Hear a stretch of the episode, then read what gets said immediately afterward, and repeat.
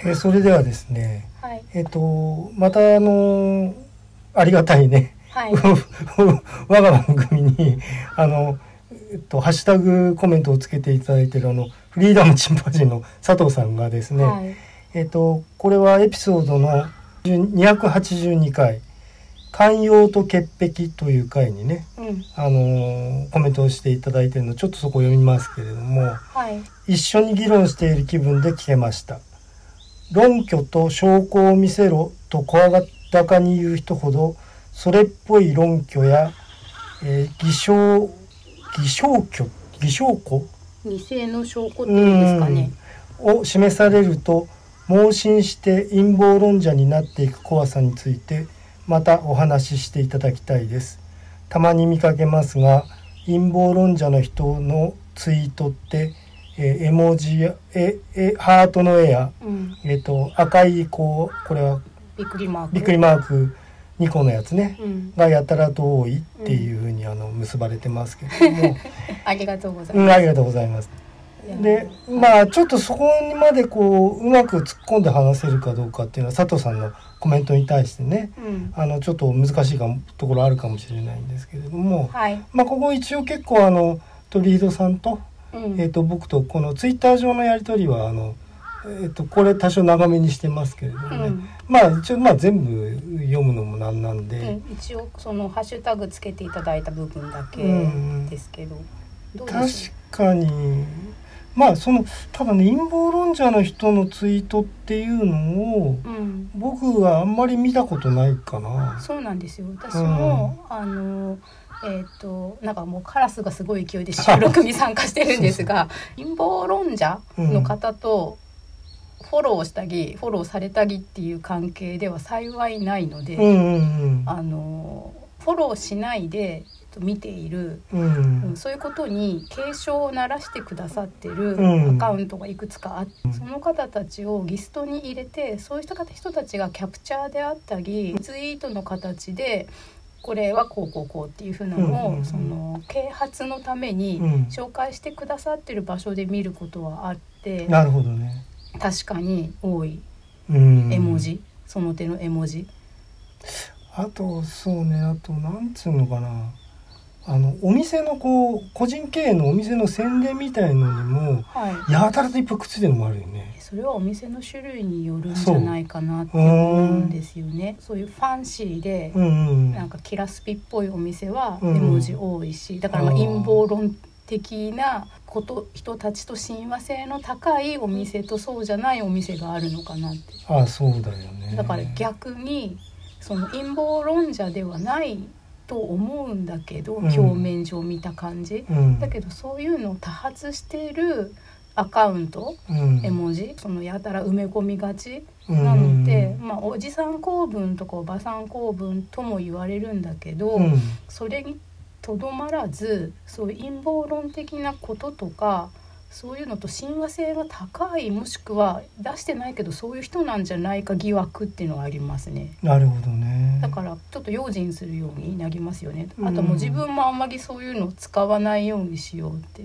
うん思ったり。絵文字の中でもなんかこれダジャレじゃないですけどエモいやつありますよね。うんやたら。うん。濃いやつ、うん。あれをそのあれをなんかあえて選ぶ理由っていうのがまああるわけでまあそうだね。ただのにっこぎとかじゃなくてギャハハみたいなやつとか、うん。ちょっと悲しいじゃなくって号泣みたいなやつとか、はいはいはいだからはそういうエモさのインフレと何か相性のいいい。うん。だから陰謀論ってなんかの極論じゃないですか。うん。だからそういうことと相性がいいのかなって。なるほど精神構造が。そうだからちょっと根があるってことだね。ね。根っていうかつながってるねみはいはいたい同本ではないかと、うん。はいはい。外に出てる部分は違うように見えるけれども、うん。そうなんだよね。まあただほら俺全然わかんないんでさそのそういうおじさん公文とかその使いたがるなっちゃう人？サービスのつもりとかあと親しさとか親近感とか枠わかんない？そこを枠って言っちゃうとあれなんだけど、うーんと要するにあの、うん。距離感を無理に詰めに来る人が使うイメージ。あそうか。その本当に親しかったら別にあんなのいらないじゃないですかあそうね。だけどそうでもないけどなんか賑やかな感じとか親しい感じとか、あと陽キャな感じを醸し出そうとするとあれになるのかもって。あもうただ僕もほらえっ、と年代的にちょっと乗り遅れてるんでこういう絵文字とかのはい、文化に。うん、であの LINE も俺スタンプってつけて送ったことないからさ。はあの家族のでも。い、うん、だからちょっとまあそういうこう画像をこう送り合う文化みたいのにはうん、あのちょっと乗り遅れてるのかな。あのあとあれはなんていうの？GIF っていうの。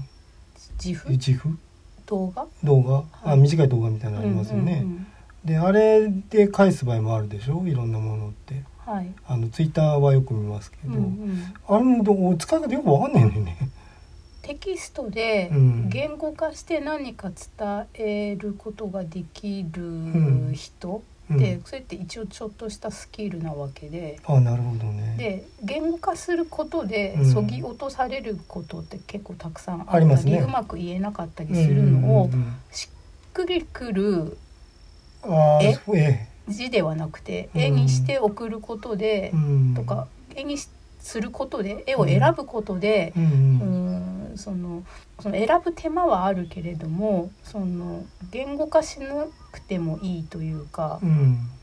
なんかこうコミュニケーションのコストダウンというかができてるのかも。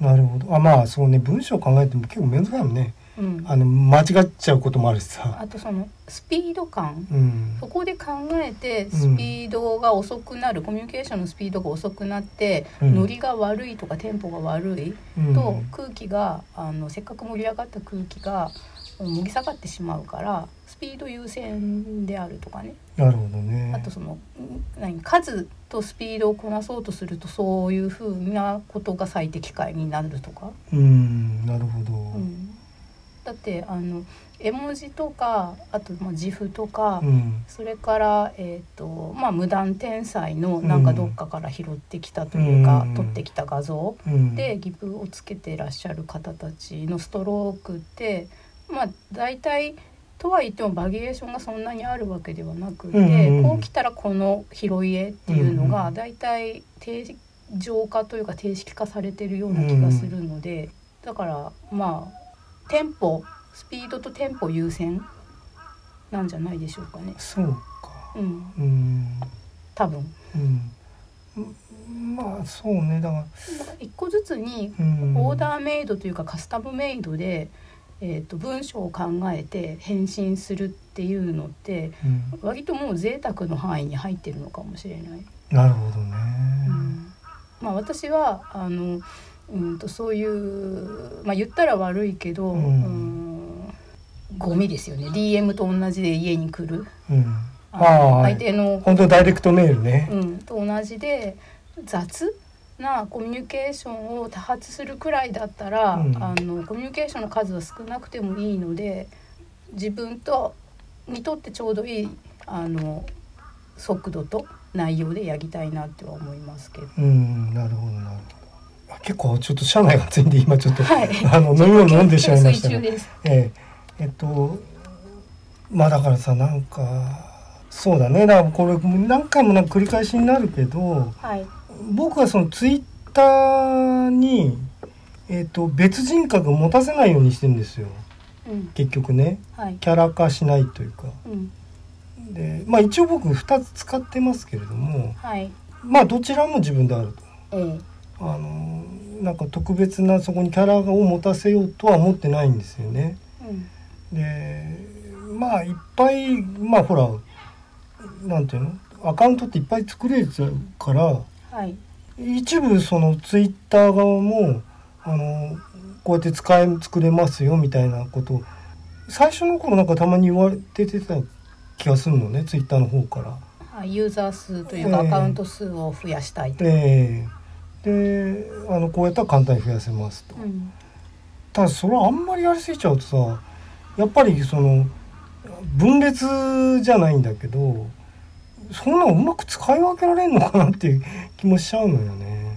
そそうですねその使い手側からの視点だと使い分けられるのかなっていう感じになっちゃうんですけど、うん、そのフォローする側からするとその人の全人格的なことまでフォローはしたくなくて、うん、この人が出してるこの種類の例えばあの告知だけ拾いたい。とか、はいはい、あありますよね。ねそうなってくると何かに特化した方がフォローされやすいとか購読されやすいっていうふうにはまあ言われてるわけで攻略的に、そうするとその虫の写真がたまに流れてくるようなアカウントはそのフォローしたくなくて、虫のことは虫のことだけあのつぶやくアカウントなぎなん。なぎを作ってもらったら、それ以外の分離されるとをだけは読みたいっていう人にとってだからフォロワーさんにとっての利便性を考えるとアカウントを分けてほしいっていうのはまああるのかなとは思います。うん、まあ僕も大体そのなんかまた全然違う話になってますけど、えっと、今のはその情報を分ける話だけど、うんそこでその人格を分ける話をだから巻貝さんはしたわけですよね。そうそうそうそうその例えば一番最初に作ったアカウントが、うん、特に、うん、運用とか告知目的で作るんじゃなければ、うん、その人のまあ日常をブログ的につぶやくアカウントが、まあツイッターにせよインスタにせよ、SNS 上にできると。でその自分では出せないキャラを愚痴とか。まあ要するに最初はさなんか裏垢っていう言い方してましたよね。裏垢とかサブ垢とか副垢とか、うん、あの赤って字にあの汚い。字当てるの嫌いなんですよね、うん、なんかその赤ですって言われるとなんか正義的に無理ってなっちゃって、うん、裏赤って言葉に表裏の裏、まあどっちが表でもいいんだけど、うん。まあ、あんまりいい意味で裏って使わないそうですよね。からうん。でそれでそこから派生して裏赤女子とかさあなるほど裏赤男子とつながりたいとかっていう出会い系、あはいはいはい。の匂いが、まあ、今となってはその裏赤女子って言葉にはあったりするんですけどなるほど、ね、表ではできないようなはっちゃけをやるためのアカウントってことですよね。うん、ただそれが、うんと、切り離せるのかってことですよね。そうなんですよ、うんそそんなに人間器用じゃないと思うんだよね、うん、だからどっちかにまあ分けてるつもりでも、うん、どっちかにどっちかのものがこうにじみ出ちゃうと、うんうん、あと例えば、えっと、写真の使い方とかでも、はい、あのついね、えっと、別のアカウントで出すべきものが出てきちゃうとか。はいことあるんじゃないかなと、まあ、誤爆じゃなくてね、まあ、誤爆も起きると思うけど、うん、うん。あと鍵の開け閉めとかさ。鍵の開け閉めよくわかんないですけどただうんとアカウントいくつもその持ってなくても、うん、持っててもツイッター私自分がやってなかった大昔で、ほにゃららなうっていうのがまあツイッターだったわけですよね。あそうだよね。あのひらがなでね、なうって、まあ何周もしてる感じですけど、でそれがうんとまあ危ないと。ああそう言うとね。うん。その人今家にいないから家空き巣入り放題じゃんみたいなことと、まあ、セットになって危ないとか、あとはまあストーカー被害につながりやすいとか、っていうことでその。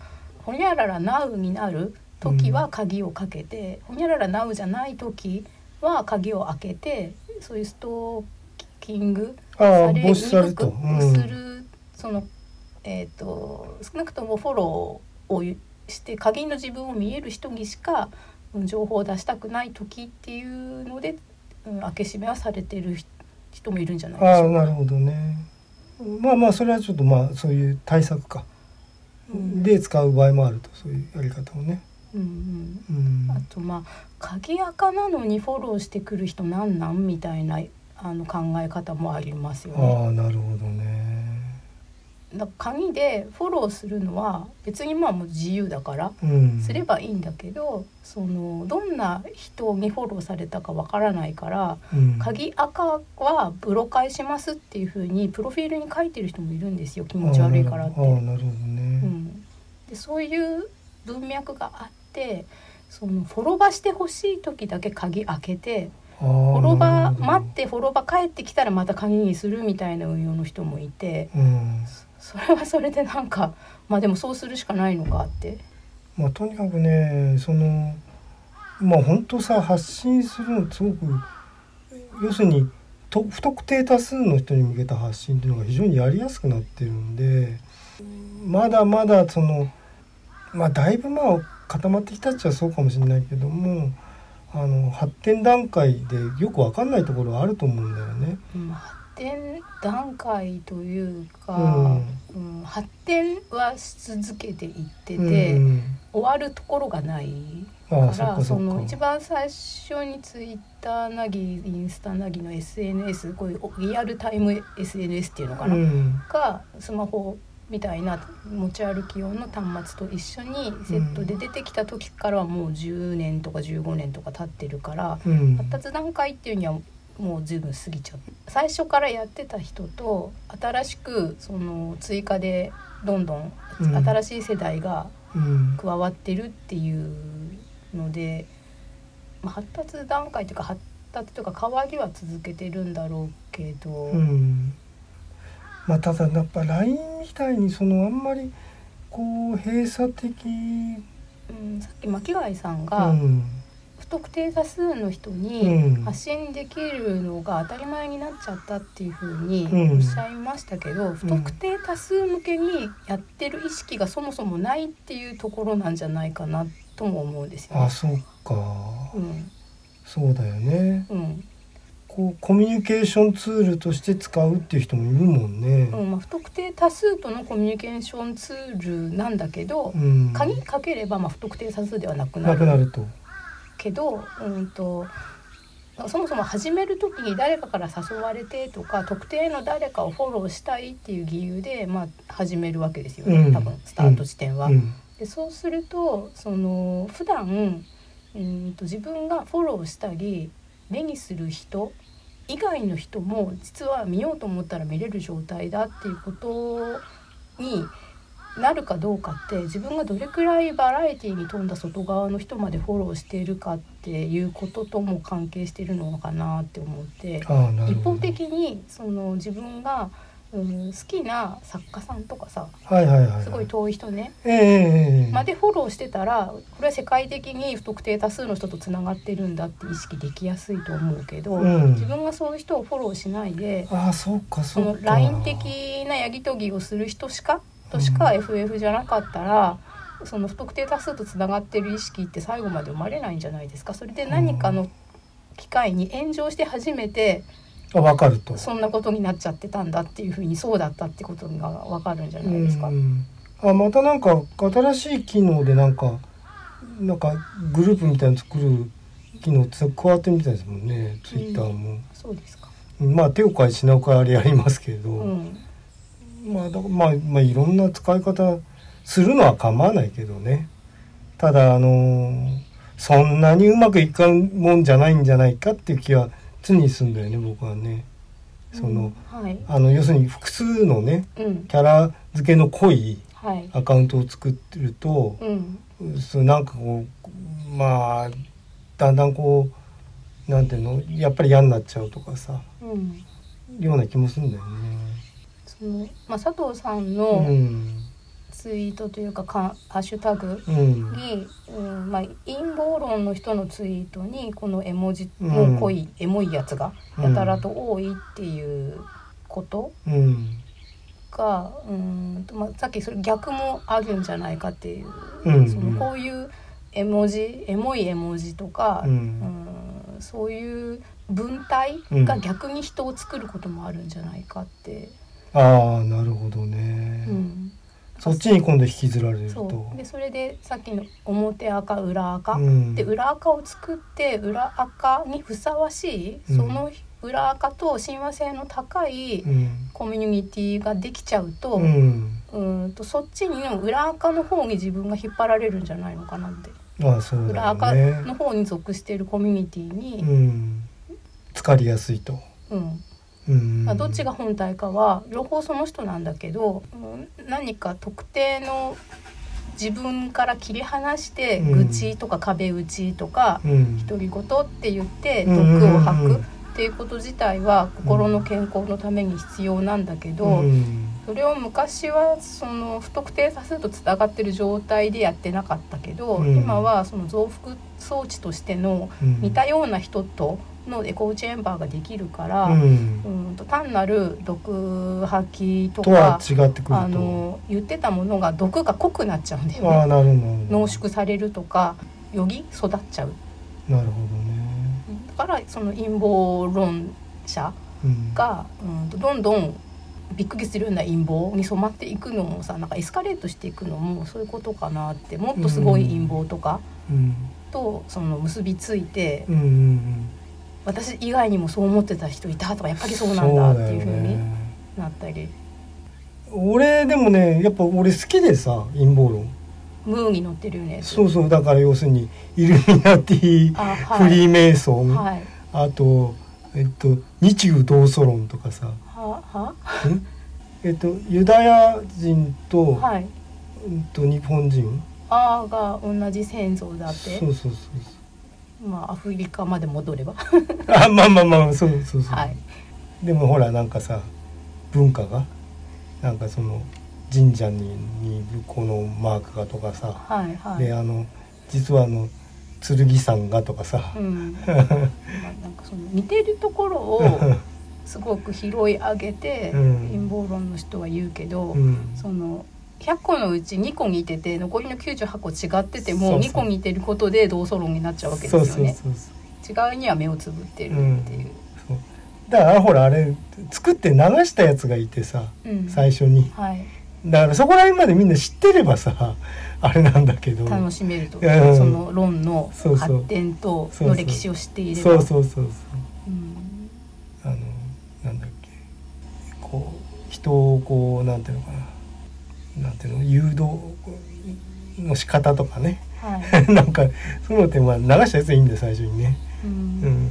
そこのそのやり方だけはうん。どんどんうん。そのノウハウが溜まっていって、ノウハウを知ってる人がどんどん巧妙になっていってうんるけど、うんその信者に当たる人は毎年イ入れノ替わるから。セントな人がどんどん供給されるから、うん。その昔供に給される続ける限りね。うん、供給され続けているのに、うん。その洗脳する側とか、うん。論の言う側のやり方がどんどんブラッシュアップされてるからどんどんその被害が大きく広くなっていくんじゃないのかなって合理合理的というか、そうだね。うん、合理化されて。でも結構ほらなんていうの、うんと、僕が今最近ハマってるそのああいうのなんていうの？ああいう小説の、まあ、スティーブン・キングみたいなさはい。ああいうのでもやっぱこう困ったなんかこう陰謀論に染まっちゃってる人とかも出てくるじゃない？お親がそうだとかさ、あはいはい。あとまあ狂狂信的な何か、人？はい。うんまあミストなんかにもね典型的にあの、うん、あのカーモディさんね、ええ。はい、あとまあキャリーのお母さんとそうかだね。人間のそのし心理にどうしてもこう何かを信じてその自分楽にしたいと。信じちゃったら楽だからさ、うん。そのせいにできちゃうから、うん。っていう心理はまあ常にあるのかなって気もするんだけど。うん、でもその信じるものがそういう、うん陰謀論になる人とそうじゃない人がいますよね。信じるものは何でもいいわけで楽になるために。うんうんでそこで陰謀論の方に飛びついてしまう人うんにはきっと共通の要ね因とか特性があるんだろうなって思うんですよね。やっぱそこはなんか先民意識的な自分だけが知っているとか自分たちだけが気づいていて、うん。他の人に比べてうん。は分かってないと。うん。ううん。んでだからそのなんだろう優越感うん。と劣等感って裏返しでしょうから、うん。普段何かで感じている劣等感をそういう優越感で、うん。うん埋めてるのかなってうん。思いますけど。ほんとね。まああれって知ってみてりゃ面白いんだけどね知ってっていうか、うんドラマとか、うん。ね、ウォッチ案件として見てればまたこんなとんでもないの出てきたとかってびっくりするような面白いやつとかありますよね。うん、なんかコロナのワクチンの時も、ああそうだよね。なんだっけ？体に磁石の力がよ、うん。何？あってスプーンが体にくっつくようになるとか、なんとかなんとか G とかね。なんかどよく考えつくなそんなことって思いましたけど。うんそう宇宙人のやつとかね巨石の追うやつとかねまあ確か面白いのあるんだよ。うん、古代文明そうそうそうそうそう。はいおオーパーツとかそうそうそう。失われた文明とか、うん。ねえ、ほうん。だってまあまことしやかにというかまあまあムー大陸ですけども、うんうん。アトランティスムー大陸系ね。はい、ああとその末裔としてのとそう何そうそうそう。かとかね。でだからフリーメイソンだってそのなんかアメリカの二大財閥系の足の引っ張り合いとかさ。うん。なんかその頃あれちょうどあのえこれちょっとあんまり言うとあれかもしれないけどこう大きなテロ事件が起きてね。はい。あれが実はっていうなんかさ、うん。えっとまあこう爆薬がみたいなさうん。あったみたいなの一時すっごい流行りましたからね。うん。なんかその因果うん関係うんをどうしても知りたい欲っていうのがあって、まあまあそうですよね。う。ん、ででしかもそれを自分がみんなよりいち早く知ってるっていううん。味付けで広まっちゃうんだと思う。うん、まあだからさ佐藤さんが言ってる証拠よこせと偽証拠ね、2000声高なうんな要するに声の大きいとか数が多いとかのうん。偽証拠にう、ん。まあ引っ張られてっちゃうと。そうで今その SNS と絡めて言うと、うん。いち早く自分がそれについてみんなより早くツイートなりリツイートしたっていうことが、うん、自分の存在価値をうん。SNS のコミュニティにおいて高めてるっていうような価値観があって、うん。でそうするとうんと特に確かめずにスピーディーに飛びついてリツイートをするイコール盲信しているようなうん。操作が多くなる、別に本当に盲信しているんじゃなくても、うん、あだからさ俺もそのなんかまあこういう話するようになって余計だけどなんかさそういうこうニュースとかはい。文章とかのリツイート、うん。そういうなんかさすごいなんか前後関係見てからとかさうん、するようになったもん。とりあえず一日待とうとか思いますもうんね、ん例えば今回、えー、と静岡で、うん。えー、と水害があってその水害の水没した様子を、うん今流行りの AI に作らしたうんね。画像が、あの高校生がどうもやったらしいんあだけどでなんでかなり怒られてるらしいんだけど、まあまあまあ。っていうのを出してきた時にうーんとみんなあっと思ってうん。いち早くリツイートした人もたくさんいたけど、いやいやいやっていうふうにねそれをその自分がある程度普段から信頼してるアカウントの人があのオリジナルのソースで出してるんだったらあそうそうオリジナルソースだね。まずなるほどって思うけど、そうそうあれね。うん。もうほんと随分気をつけるようになったっていうかさ、うん自分がその拡散のその一翼を担わないようにしようとかあとそれを、うんとまあえー、と新しいフェーズにだから今入ってきてて、うん。そういうのをうかつにリツイートしがちな人っていうのが可視化されてるわけですよ。あまあまあだからそういう人とつ付き合うのちょっと気をつけようっていうふうにその人初のもの気をつけようっていうふうにだから次は別の評価基準にちょっとシフトしてきてるわけですよね。よくそのネットリテラシーとか言われてて、うん。うんまあその子供の写真をうかつにその SNS に上げちゃう人っていうのがまずいて、うん。でそれがその最初は別にどうでもそんなこと言われてなかったんだけど、うん。まあ、世界的にその孫の写真をうん。勝手にあげちゃうと。勝手に上げちゃったおおばあちゃんに対してオランダだったかでうん。罰金だったか差し止め請求とかはい。が、あのできましたっていうのが出たりうん。あと韓国だったと思うんですけど新しくできる法律でうん。自分以外の例えば人が自分の写真をネットに上げた時うん。にそれを削除してもらえる権利っていうのがうん。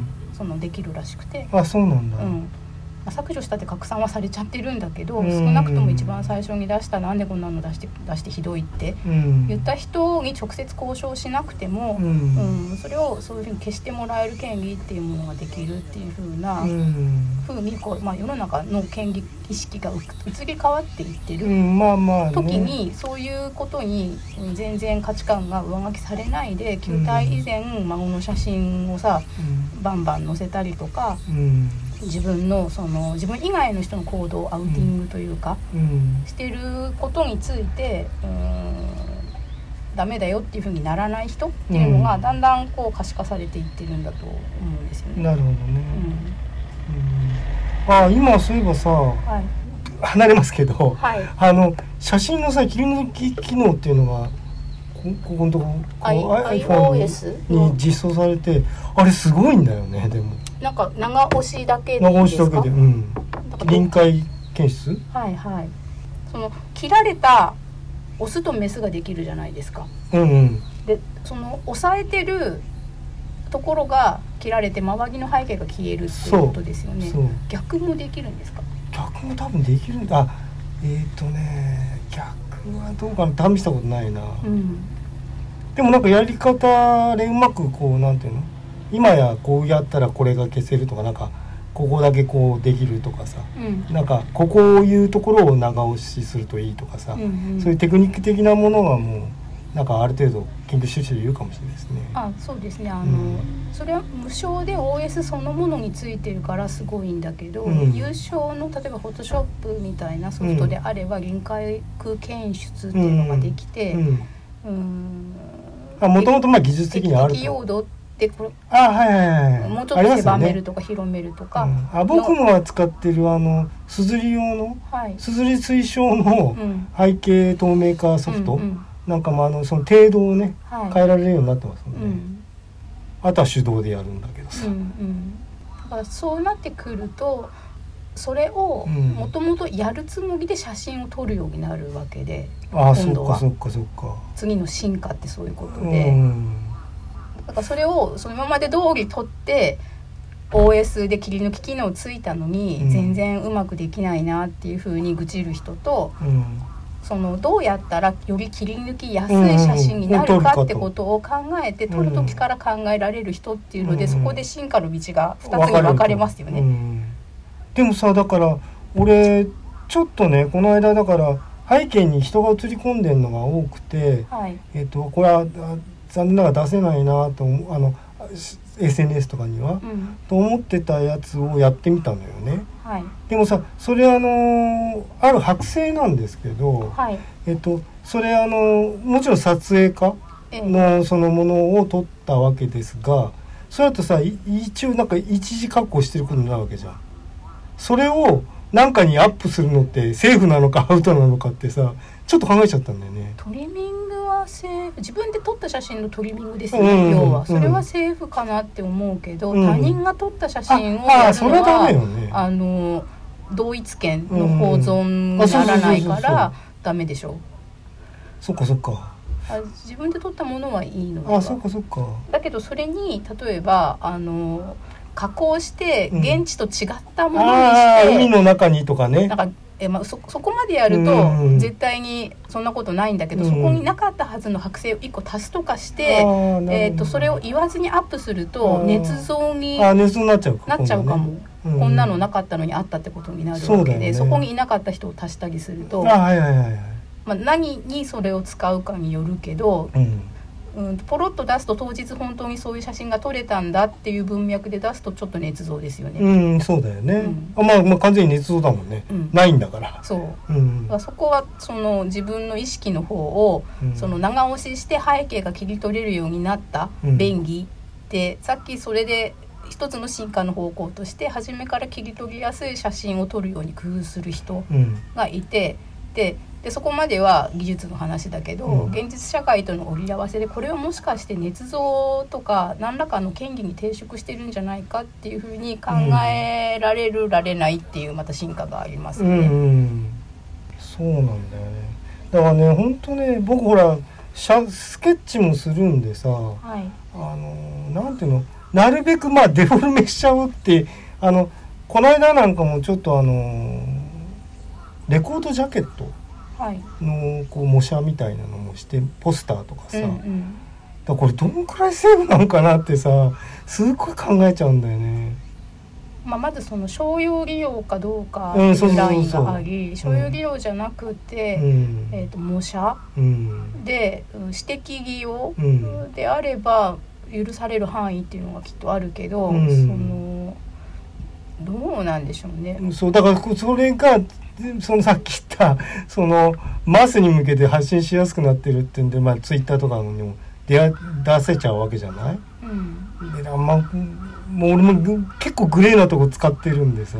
そのまあ著作物に限って言えば、うん、著作権者が許すか許さないかっていうのが、うん、まあもともと最後のあの決定ラインなので、どういうことであっても二次利用とか二次創作的なことをして、うん、元の権利の人が許さないって言えばそれはその許さないっていうことにしかならないと思います。そうね。本当ね。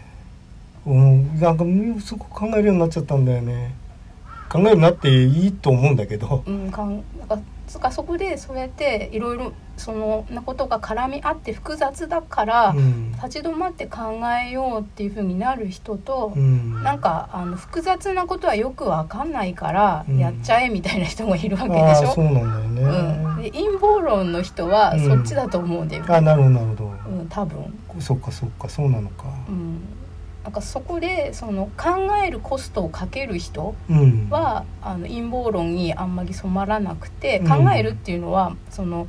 えーと、独りよがりに自分の都合のいいように考えを進めるって意味ではないですよ。うんうんうん、それをなんか思い詰めるみたいなことは違うけど。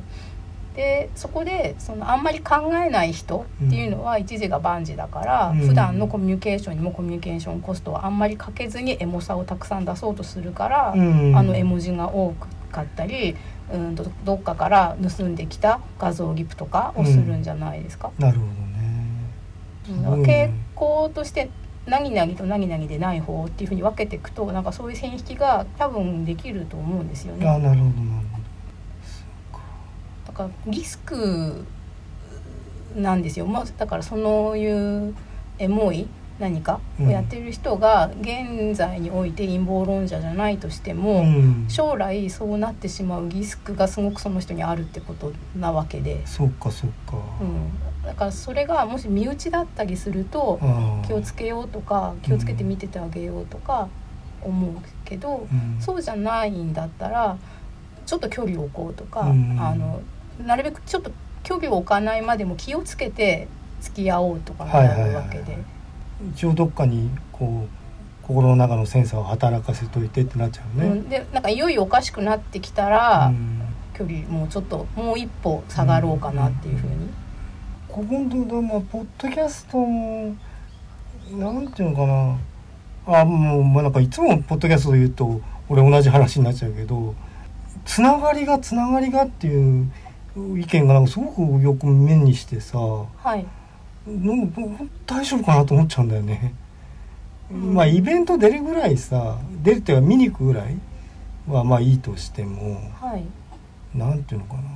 そこで出会った人がどうだとかさなんか割となんか言う人見んだよね。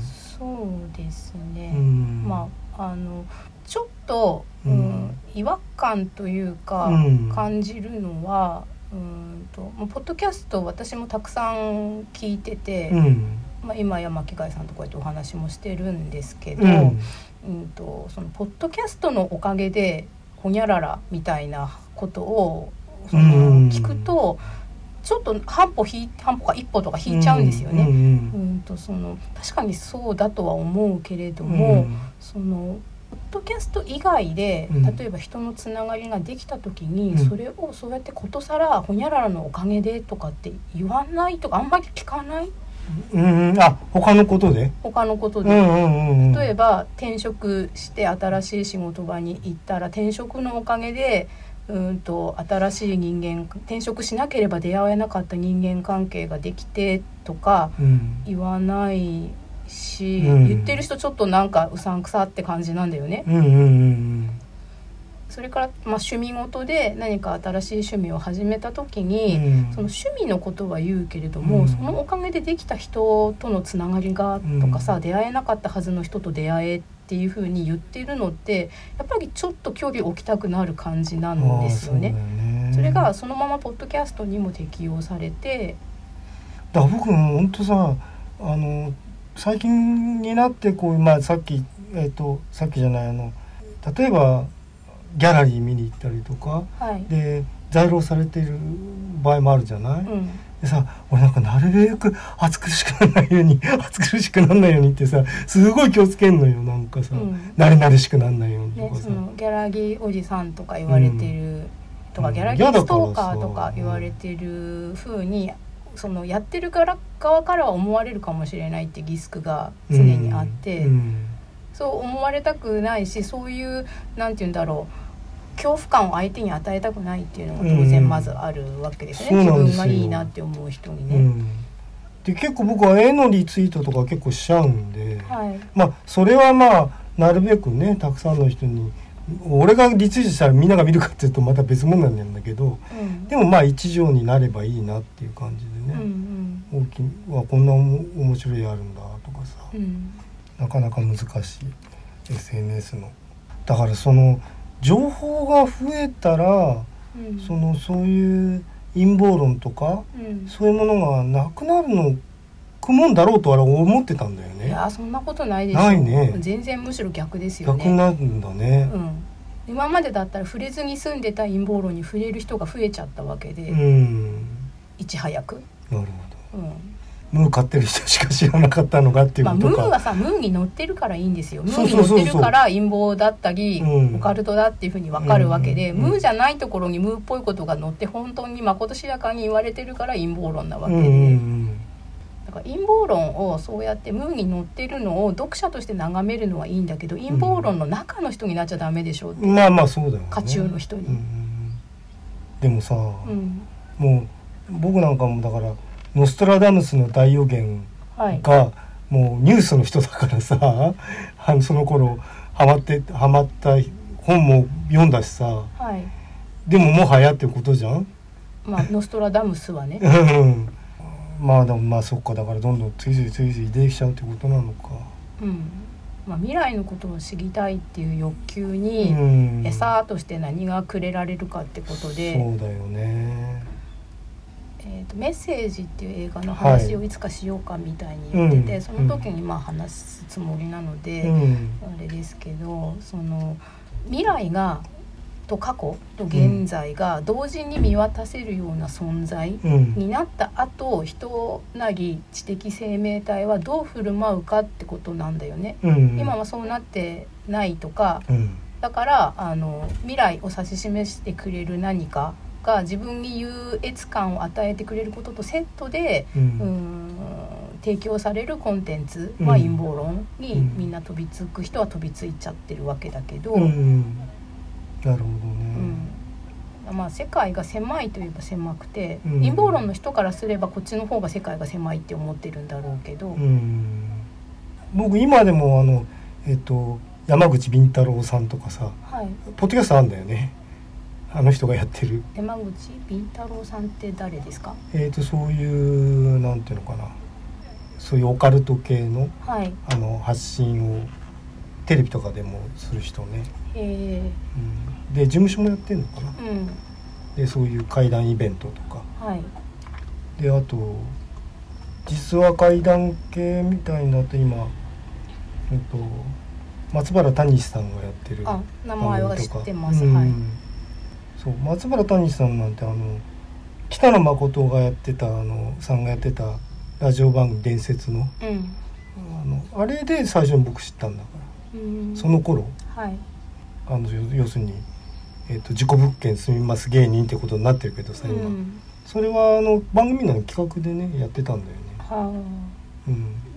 まあ、だから俺本当好きなんだよだから。陰謀論がね。陰謀論。大好き、陰謀論が好きでも、うん、どうして巻貝さんの、うん、その書くツイートなりメッセージがああいうエモい絵文字だらけにならないのはなぜなんですか？それは佐藤さんへの一つの答えじゃないかと思う。んですけどあそうか陰謀論に染まる人とあのエモい絵文字がや結たらびついてるとすれば。っていうふうに一つの典型があって、うん。で陰謀論の中の人になるとあれを使うけど陰謀論が好きな人はあれを使わないわけですよね。そうだね。あれを使わない巻貝さんがあれを使わない理由って何ですか？俺ねなんかねあれあのー白黒にしておきたいんだよね割と。文章のとこって。ああいうカラーのもの入れたくないんだよたまにや使うけどびっくりでもびっくりマークもさ普通のびっくりマークあるわけじゃん。テキストのやつありますね、うん文字じゃなくて。はい、うん、まあ俺その程度でいいやっていう感じかな。それ以上ののっけみたいのをうん。したくないと、コテコテ。着飾りすぎないと、装飾である、うん、装飾であると。うん。っていうふうに見えるそうですね。文章が。うん。でも邪魔だもんなう俺、ん。あなんかあれにいっぱいくっついてると。うん。な気がするんだよね僕はね。うん。だからそのバランス感覚ってことですね。そうですね。まあでもさなんかほらやっぱだからあれあれだけでも返せるじゃんあの絵だけでも、はいはあツイートならツイートでも。い一文字だけで。一文字だけで。はいはい。どうも俺それもそんな得意じゃないんでさ見るのがだからやらないっていうのありますけど。自分はまあしないし、うん。まあ、されるような相手ともつながってないってことですね、うん。してくるような相手と。うんうんなるべくね。うん、されたらどう思う？自分が。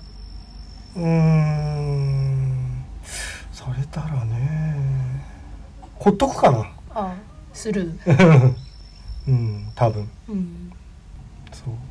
別にだからブロックするとかいうわけではなくて。うんうん、あでも俺あれはなダメだったな。あのあれはなんかの時に言ったっけあの要するにスピリチュアル系のはい。あの文章を貼ってくる人？